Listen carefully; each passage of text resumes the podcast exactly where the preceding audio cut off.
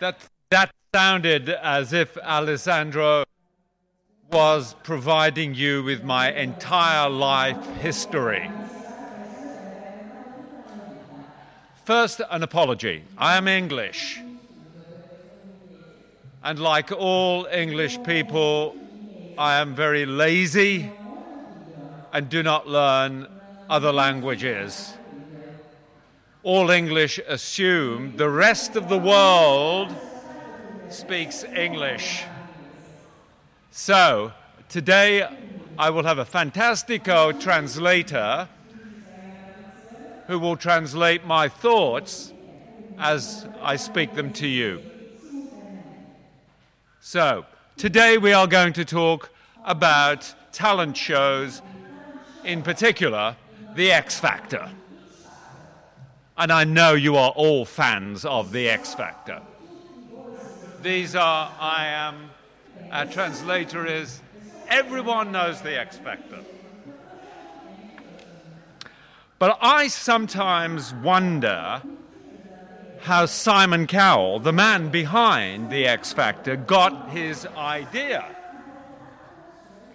My theory is that he studied Leopold Mozart. He was the father of Wolfgang Amadeus, of course.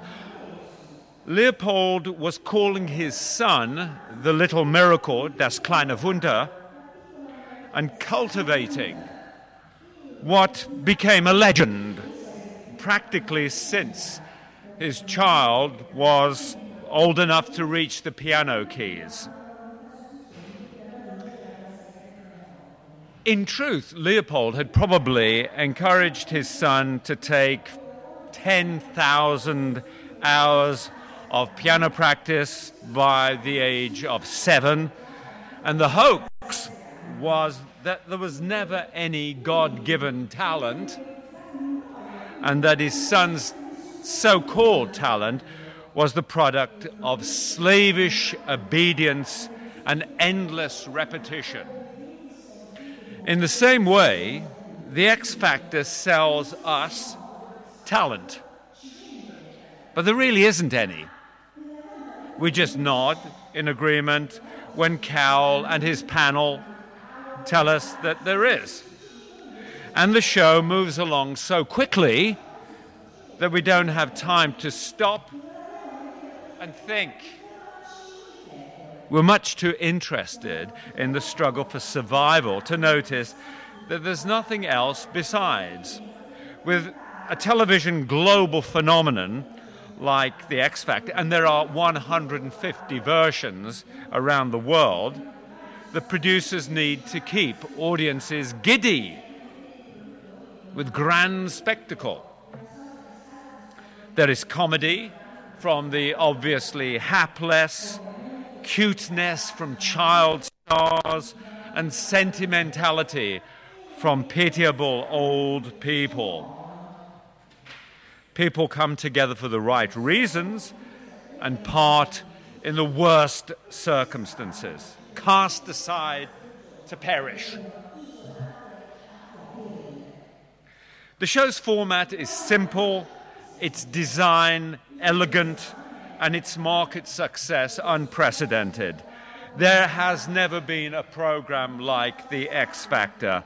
And to understand it, we need to hear its larger resonances.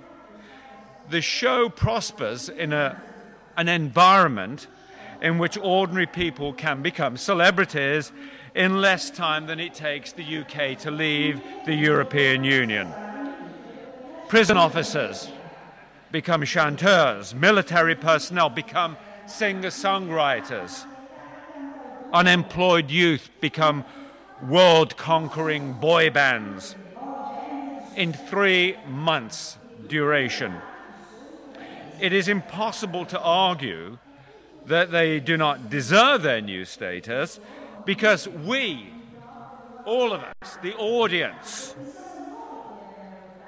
the fans, consumers, vote for them. They are popularly elected in an elegant cultural democracy.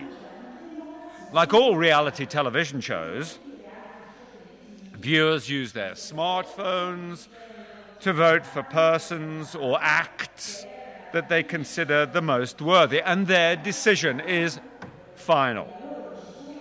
Theoretically, the show is under the control of the majority of the voters, so the competition for survival is, in a sense, pure. To continue to stay alive in the show, you have to keep adapting to the changing environment, in this case, an environment of voters. Reality television has been T V's alchemy. It turns its characters' vices into virtues, as alchemists once turned base materials into precious metals. People who display ignorance, dishonesty, and other kinds of depravity become praiseworthy. People who lack competence become worthy of our admiration. We are responsible for the transmutation. It is not a magical process. We simply vote for people we find agreeable, not necessarily likable. We can find people agreeable as long as we find them interesting. They stay in the struggle. Once they cease to be interesting, they die away. When René Descartes created his adage, cogito ergo sum, I think, therefore I am, he didn't have celebrity culture in mind, of course, but celebrities today may modify the saying, they think, therefore I am, they being the audience. As soon as they stop thinking about them, they disappear. Shows like The X Factor become microcosms and constituent parts of celebrity culture. By this, I mean that they play out a miniature version of a wider drama. You can see in today's culture, in The X Factor, from the nineteen twenties to the nineteen nineties, stars were people who were conspicuously different from us. We assume they had more talent than we have. They deserved our praise, if not adulation. We respected them. We held them in reverence. Some Hollywood actors, in particular, were untouchable, otherworldly, almost godlike creatures whose personae were carefully manufactured by the film industry. One such godlike creature was Elizabeth Taylor. In the nineteen sixties, she did much to change this. By accident, rather than design, she invited the public to share her private life. Her affair with Richard Burton, which started when they were filming Cleopatra at the Cinicita in Roma, primed fans' appetites for prurient information. Italia already had a reputation for photojournalists who, in contrast to their counterparts in the United Kingdom and the U S A, searched for stories rather than waiting for the stories to arrive. Paparazzi came from the name of a character in Federico Fellini's La Dolce Vita. Paps, as non-Italians call them, are now a familiar part of our landscape, everybody's landscape, a global landscape. But we should not underestimate their importance in ushering in a new culture in which we all became guilt-free eavesdroppers in other people's private conversations, if not their lives. When we think of Kim Kardashian, we don't scratch our heads and wonder, why do we know her? What is interesting about her? What does she do? Fifteen years ago, we might have asked similar questions about Paris Hilton, but today we just take it for granted. Kim Kardashian is a presence in our lives, whether we like it or not. It does not matter if we are much interested in her initially. She imposes herself on us, courtesy of the media. Once the stars had what we identified as talents, looks, intelligence, often wealth, usually drive, and luck. Now it seems luck is enough, at least to start. Anybody, it seems, can be lucky enough to stumble into a reality television show and emerge as celebrities. We are constantly reminded that there are fortunate people who have no talent. Yet we consumers spend money on magazines and other printed media that feature them. We buy their products that they endorse or license. And we definitely watch them on television. Actually, we don't just watch them. We involve and enmesh ourselves in their lives. It is a weird enchantment. That's one of the keys to the success of shows like The X Factor. We do not simply judge competitors on two minutes per week, but on the endless newspaper, magazine, and radio stories about them. We feel compassion, anger, jealousy, and countless other emotions. Every series has its own style or tone, making them into television's equivalent of a Rubik's Cube. Each one of the voting audiences twisting and turning the multicolored squares. The audience dictates the shape of the program. Of course, the audience, in a way, serves the interests of the company that produces the show and the broadcaster that screens the show, as well as the countless other media, online and print, that thrive off the narratives. So it may be a democracy, but it is a democracy that is owned by corporations. Celebrity culture has created the impression of a democratic assembly of consumers who exercise taste and discernment. For most of the twentieth century, stars, whether from film or stage, were imposed on us. Some of them might have been welcome, others less so. Audiences made their preferences known as they do today, by buying or not buying. Nowadays, there is much, much more to buy.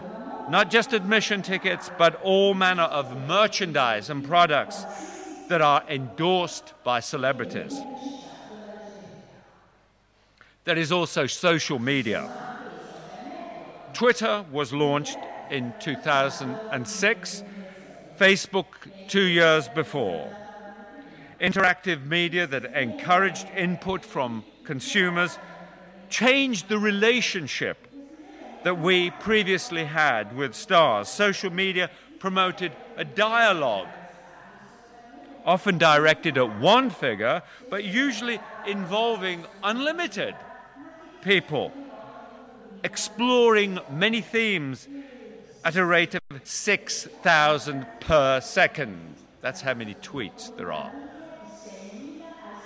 At another time in history, the idea of a global exchange of pointless information among a community of people who make, who do not know each other and whose actions are inconsequential and make no material impact on our lives would have seemed ridiculous. In the early twenty-first century, it is entirely consistent with a new prurience. We become voyeurs. I do not wish to exaggerate the power of people in the celebrity republic. They are still consumers, and it is their money, rather than their supreme power, that keeps the arrangement working. But we should guard against understanding this as an extension of an eternal process. We can find similarities in history, but there is something unique about the cultural context that now surrounds us and inhabits us. We can create celebrities, though we can annihilate them more easily just by ignoring them. We have become the arbiters of talent. We determine who has the capacity to engage us in a way that we find agreeable. If someone does, we follow them. If they do not, we ignore them and effectively consign them to oblivion. So people with no particularly distinguishing features or capabilities, and who would, in most circumstances, be uninteresting, become irresistible, like forces of nature.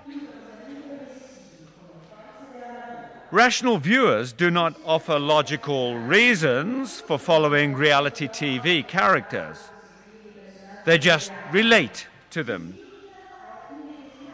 Ordinariness, that uncomplicated, straightforward, unornamented, authentic quality shared by, well, practically everybody, has become captivating. The medium helped, where film deliberately staked out an immense distance between its stars and the audience. Television was uh, different. Um, it closed up the space, making its figures more recognizably authentic. From the nineteen fifties, television allowed us to identify with figures who seemed like us. Then social media made them exactly like us. Even so, script-less, non-professionals without personae or profile had to have a decent justification for their existence. We had to agree they had something. You have so much talent. How many times do we hear this or something like this in the X Factor series? You lose count after the five hundredth time. If ever there was a word in need of redefinition, it is talent. We accept that it means something natural, such as a skill or a raw ability, to do something difficult. It is something only a few people possess, while others are inspired with awe. It cannot be learned because it is a gift. Only some are lucky to receive. It derives, as you probably know, from the Latin talenta, meaning a sum of money. It still suggests, for example, exceptional musical ability or sporting prowess. If we accepted talent in this way, we should consider a talent competition redundant. After all, a competition is an activity, a condition of striving to gain or to win something, whereas talent is already blessed. God-given talent is bestowed on a lucky few. I am cautious about arguing that this is a deception, and if I did, I would not know where to draw the line between deception and reality. This is why talent shows are so brilliant. They let audiences use their collective imagination to create and invent talent, which it then marvels at. Our imagination cannot be deceptive, or it, but it is not fraudulent. In this democracy of taste, audiences decide what is or is not authentic, authentic talent, that is. Were we to take Cristiano Ronaldo back six hundred years, give him a ball, and ask him to perform for bystanders, would they be impressed? No. Not before culture had been created. Now we gasp. We call him a genius. We can appreciate his gift because we live in an age in which sport is valued. Francesco Canova di Milano was one of the greatest lute players of the Renaissance period. Would he be a genius today? A lute player? Like beauty, talent is in the eye of the beholder. It is not a gift, it is an agreement. The democratizing tendency of celebrity culture encourages viewers to decide what is and is not talent. So when we watch a talent show, we attribute the property. It is not something that resides in the individual artist. If we can accept this, anything, literally anything, can be talent. Complaining that shows never have contestants with talent makes no sense. The very fact that we recognize something either like or actually is talent makes it talent. You might assume identifying talent is a painless process, like finding a valuable gem in a sack of flour. All you need to do is shake it through a sieve and the stone remains. Talent shows like the X Factor shake the flower, but it's not gently. It is agitated, vigorously. Competitors are upset, unnerved, and sometimes incited to retaliate. But more usually, they are just disappointed when they are eliminated. This is part of the appeal of the show. Not so much to see people triumph, but to watch with a certain amount of pleasure as their hopes are extinguished. This is not painless. It is often a blood sport. Cruelty is not meant to be an integral part of talent contests. It has become so, probably because we commissioned it. If we are appalled, offended, disgusted, or in some way repelled by critics disguised as judges, abusing well-intentioned, if often deluded, contestants in the most callous way they can, we would have turned away. Judges are often cruel to contestants in a way that exaggerates or distorts the way we typically engage with other people. Occasionally, we are rude and disrespectful, often because of carelessness or intention. but not usually for theatrical purposes. Other reality shows displays a brutality rarely witnessed in everyday life. People are not just unkind to each other, but occasionally pitiless in their lack of regard. This may be theatre, but it may also mimic something unpleasant about the way we behave towards each other in radically changed circumstances. Watching the television shows like The X Factor, I am often reminded of a series of experiments conducted in the United States in the nineteen seventies. In particular, the work of Stanley Milgram, who was, in, who was able to encourage human subjects to administer what they thought were painless electric shocks to other humans.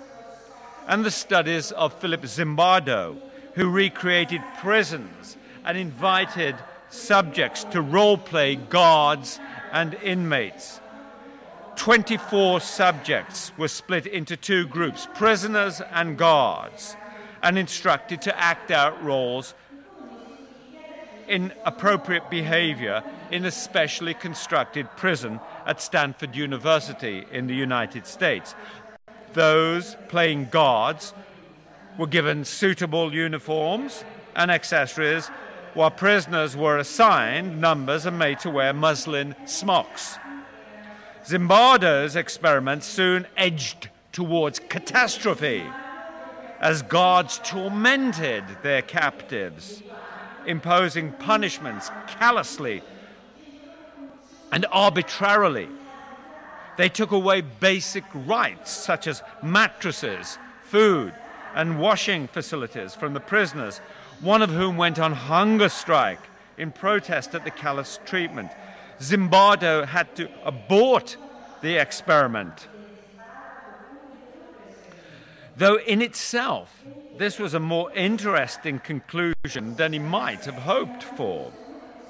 I'm sure the designers of The X Factor and other reality shows did not consciously seek to emulate these experiments, though I am equally sure that they were impressed by how entertained viewers were by cold-blooded acts that caused pain and distress that borders on the sadistic.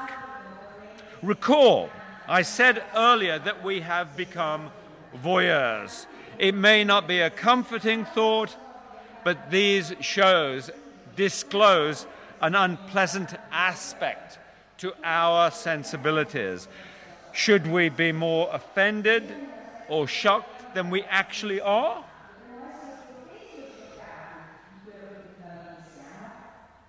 The cruelty in talent shows is rarely grim or bitter. Mockery or derision can be hurtful to the ones being ridiculed, though they are rarely followed by serious injury.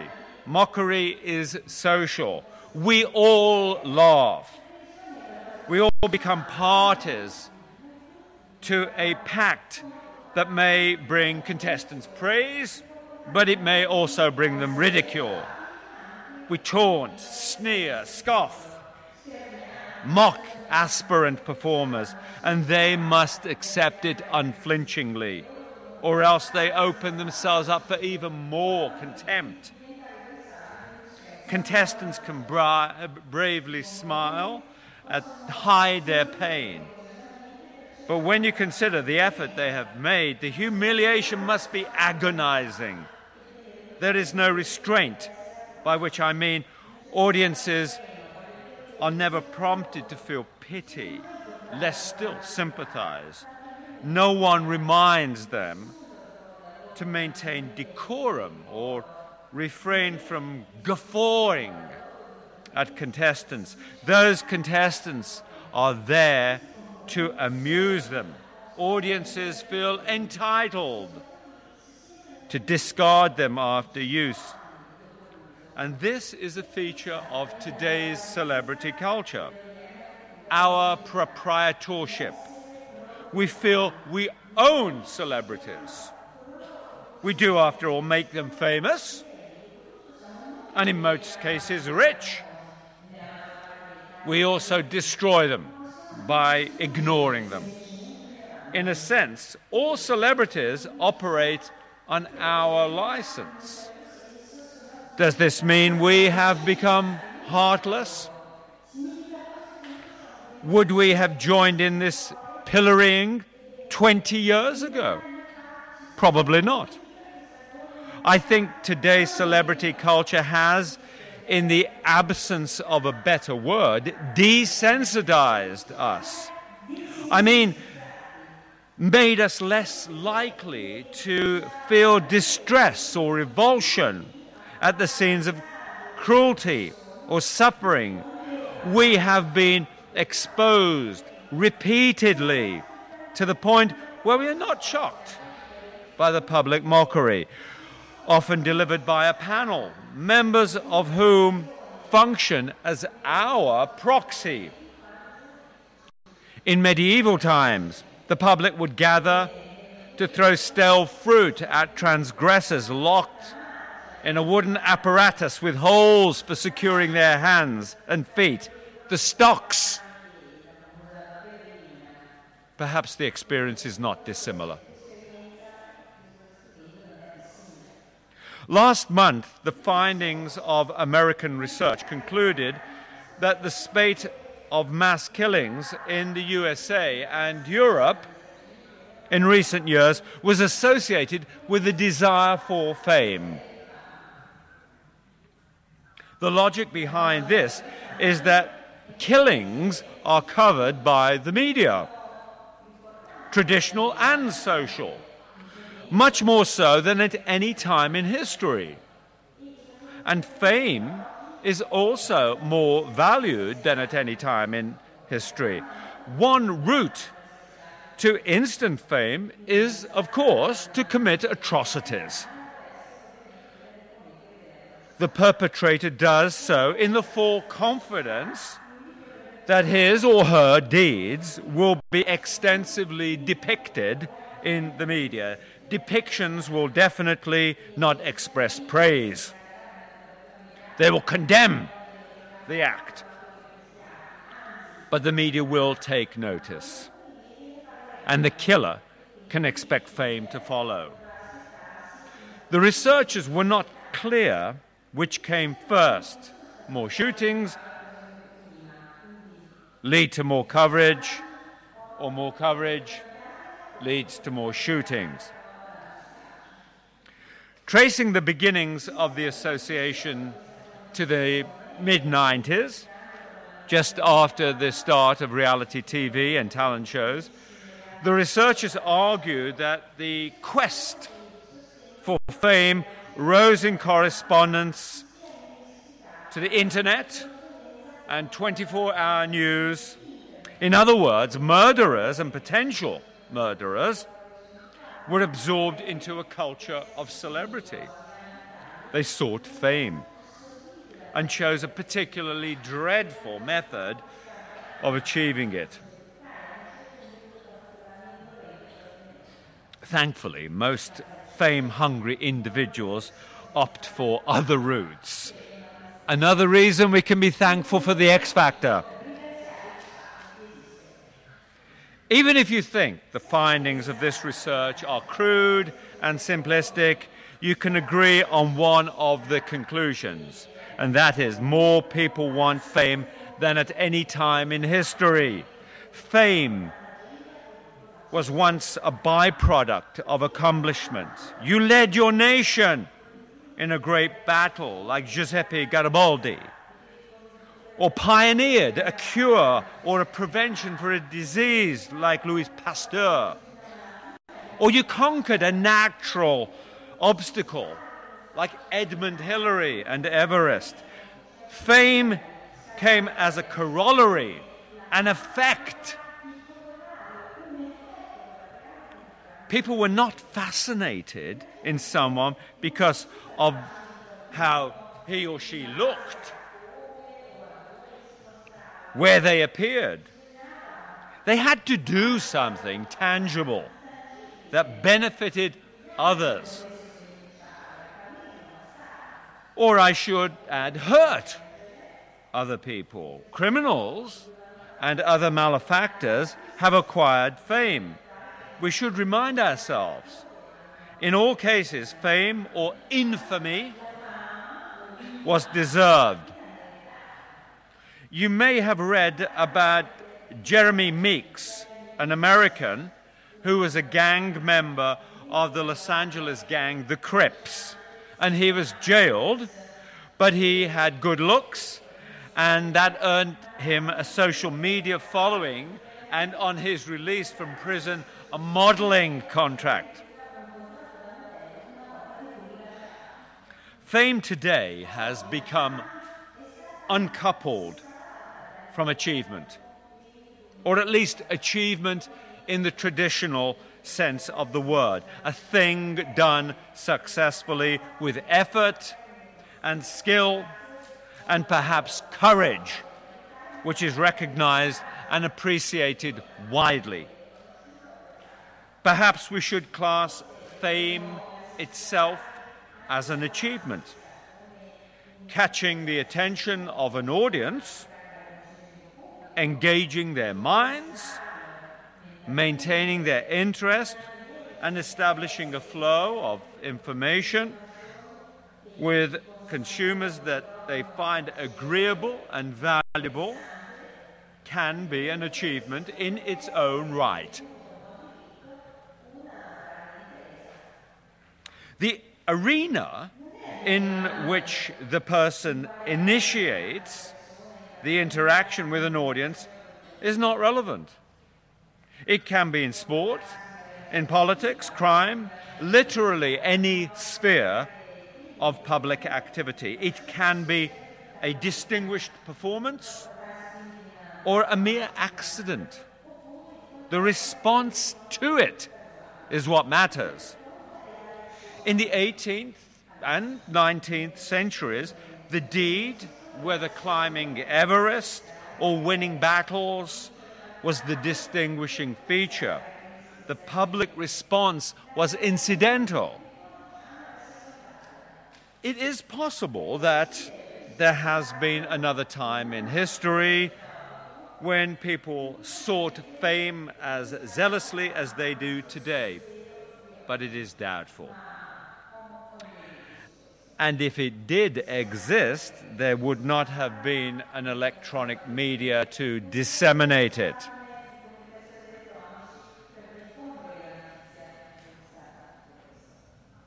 Just imagine, it is nineteen sixty-six. We hear a salacious rumor about, say, Sophia Loren or Gina Lollobrigida. What might our reaction be? Some, perhaps most, would assume, same as today. But it was probably, it would be, who cares? It's none of our business. We are interested in how these two women entertain us in films like The Millionaires or Solomon and Sheba. What they do off-screen in their own time is their business. We don't care. Why would we pry? There were talent contests on television in the nineteen sixties, but we surveyed how people presented their talent and whether they performed it in a way we found amusing.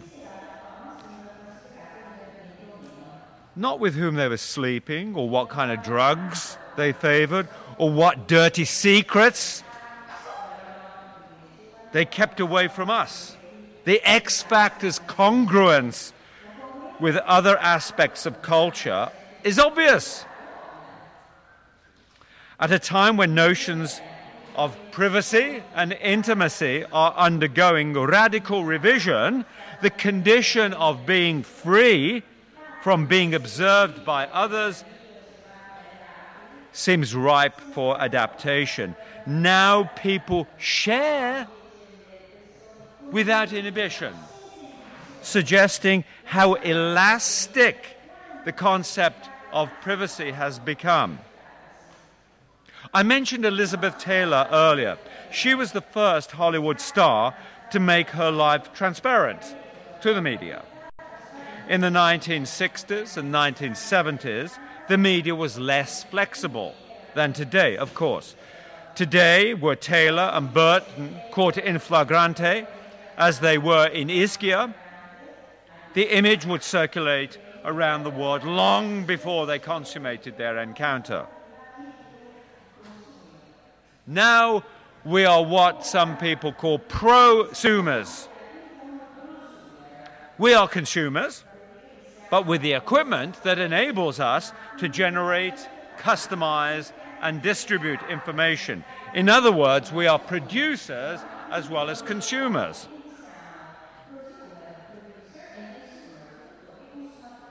Complementing this trend, there has been a relaxation of the barriers we once maintained around our lives we considered private.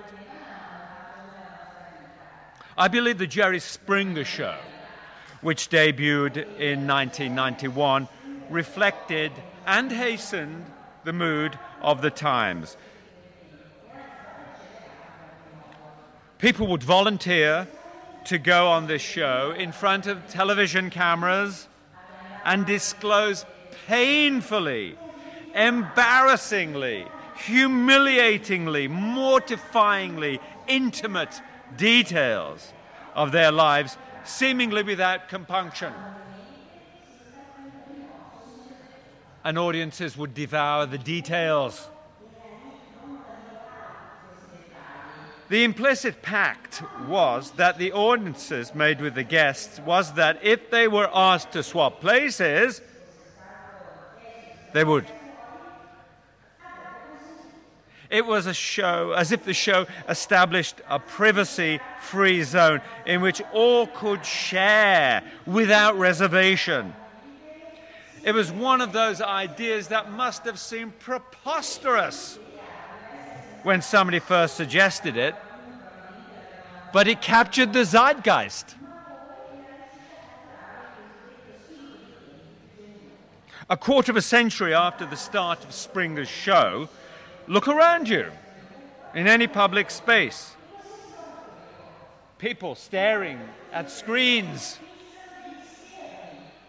everywhere, sharing thoughts, exchanging ideas, offering insights. Not necessarily on world events, but on matters that were once regarded as personal. Chat. What is the word, Alessandro? Chat. Exactly. Emotions, sentiments, reactions, sensations. There is literally no limit to the feelings we feel comfortable making available, not just to confidants, but to anybody who takes an interest. Listen to conversations people have on their phones, while on public transport, in stores, literally in any public arena. We now have a generation of people who simply have a different conception of privacy or no conception at all. These are prosumers, people who are adept at creating narratives around everyday events, distributing them, receiving the feedback, and recycling this back to produce an endlessly self-replicating stream of information. Talent shows are not so much contests in which we are invited to give serious attention to comparing and choosing between competing performers. They are more like private conversations that have been made public by us. We do not just see the artist sing. We want to know every intimate detail about them. We want to share circulate, discuss, and then evaluate. Whatever talent contestants have, or lack, is a matter of deliberations. If we find them agreeable, we decide they have talent. Though this is always provisional. Once our interest in them fades, so do they, and whatever talent they once had. We delight in the bargain that we have with contestants.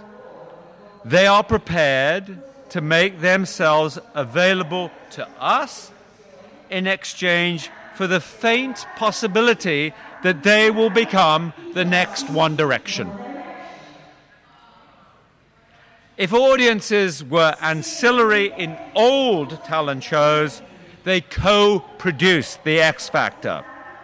It would not be possible in another era when audiences had no technology to create and run their own communities, when their curiosity did not extend to the lives of others, when they protected their own private spaces and shared only limited information, when they believed there were people who were so unlike them that they could not judge, they had just to admire.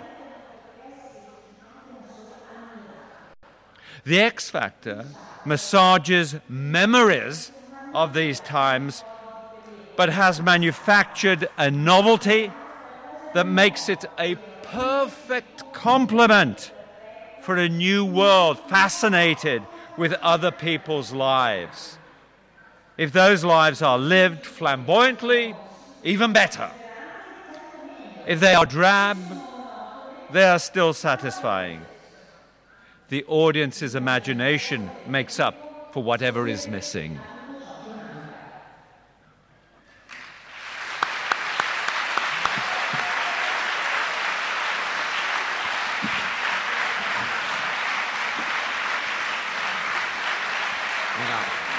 Prende le, le cuffie. Ah, sì, sì. Okay.